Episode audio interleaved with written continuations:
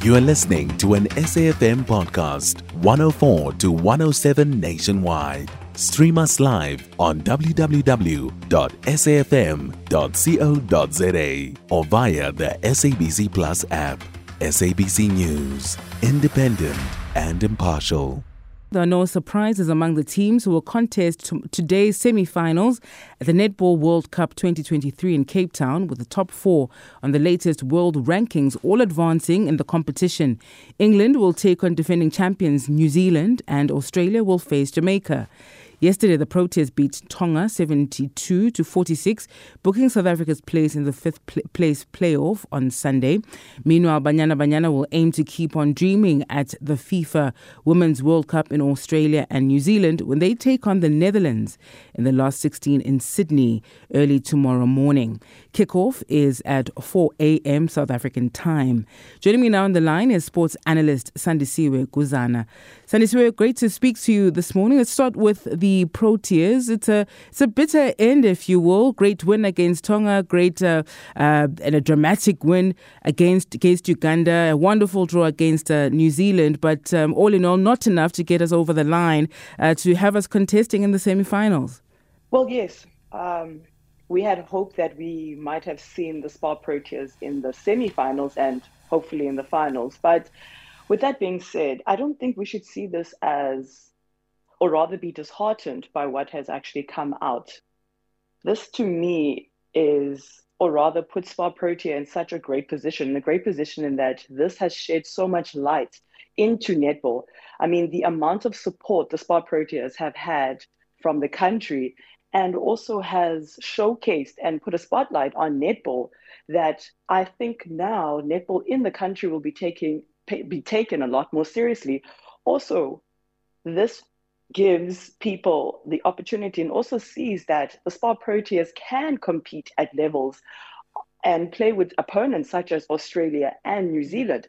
I personally cannot wait to see what is going to come out of the Spar Proteas in the next four years.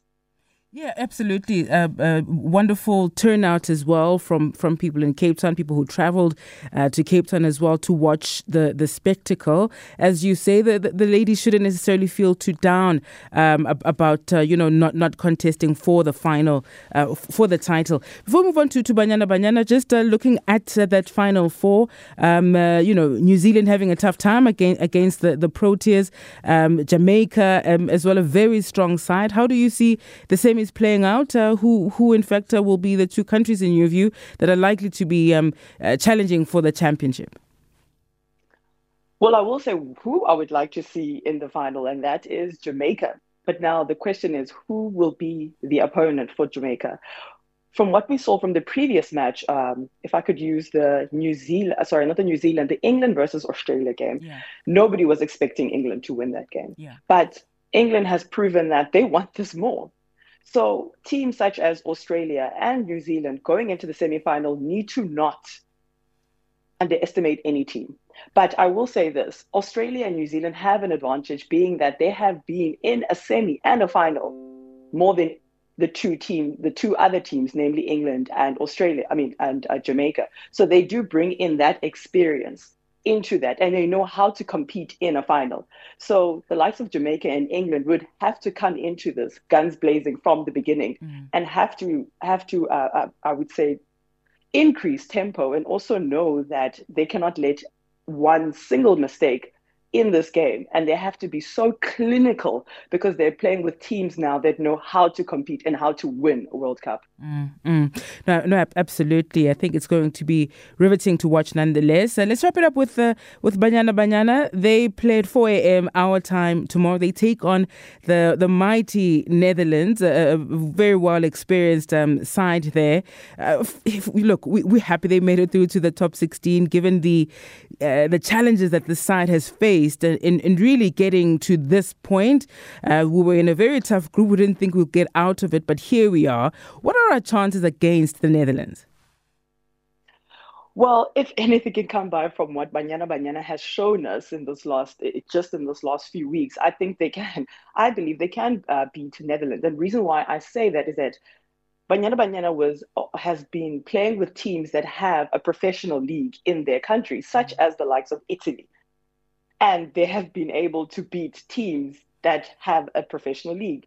So imagine if Banyana had a professional league. The only development that they get or the only experience they get is playing at varsity and some at local clubs. Now, if you're able to take that sort of experience and compete with uh, professionals, I mean, I can only imagine what they can do. It, it, really will depend on them and how hungry they want this. And I believe they're at a place where they have something to prove, not only to themselves, but to South Africa and the rest of the world.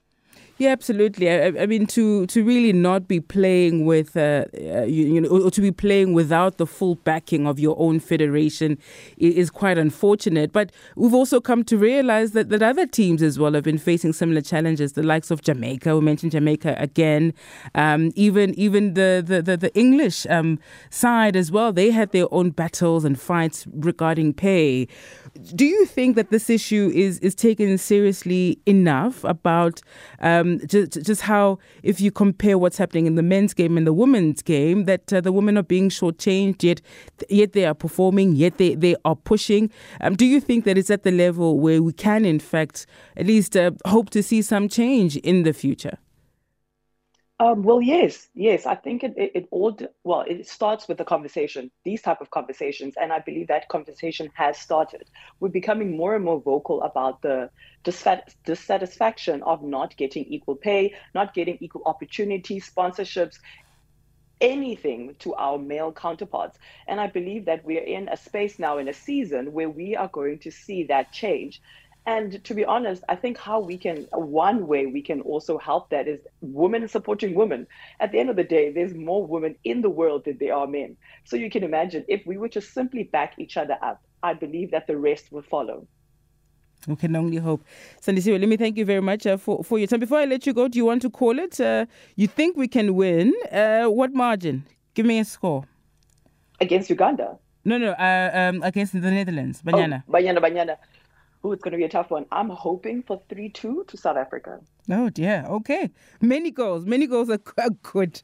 All right. Thank you very much, Sandisiwe Guzana. I just hope that it's not a nail biting, um, you know, up and down as we saw um, the, the other day. It's, it's not good for our health. I can tell you that much. But we do hope for a Banyana win. Sandisiwe Guzana, sports analyst.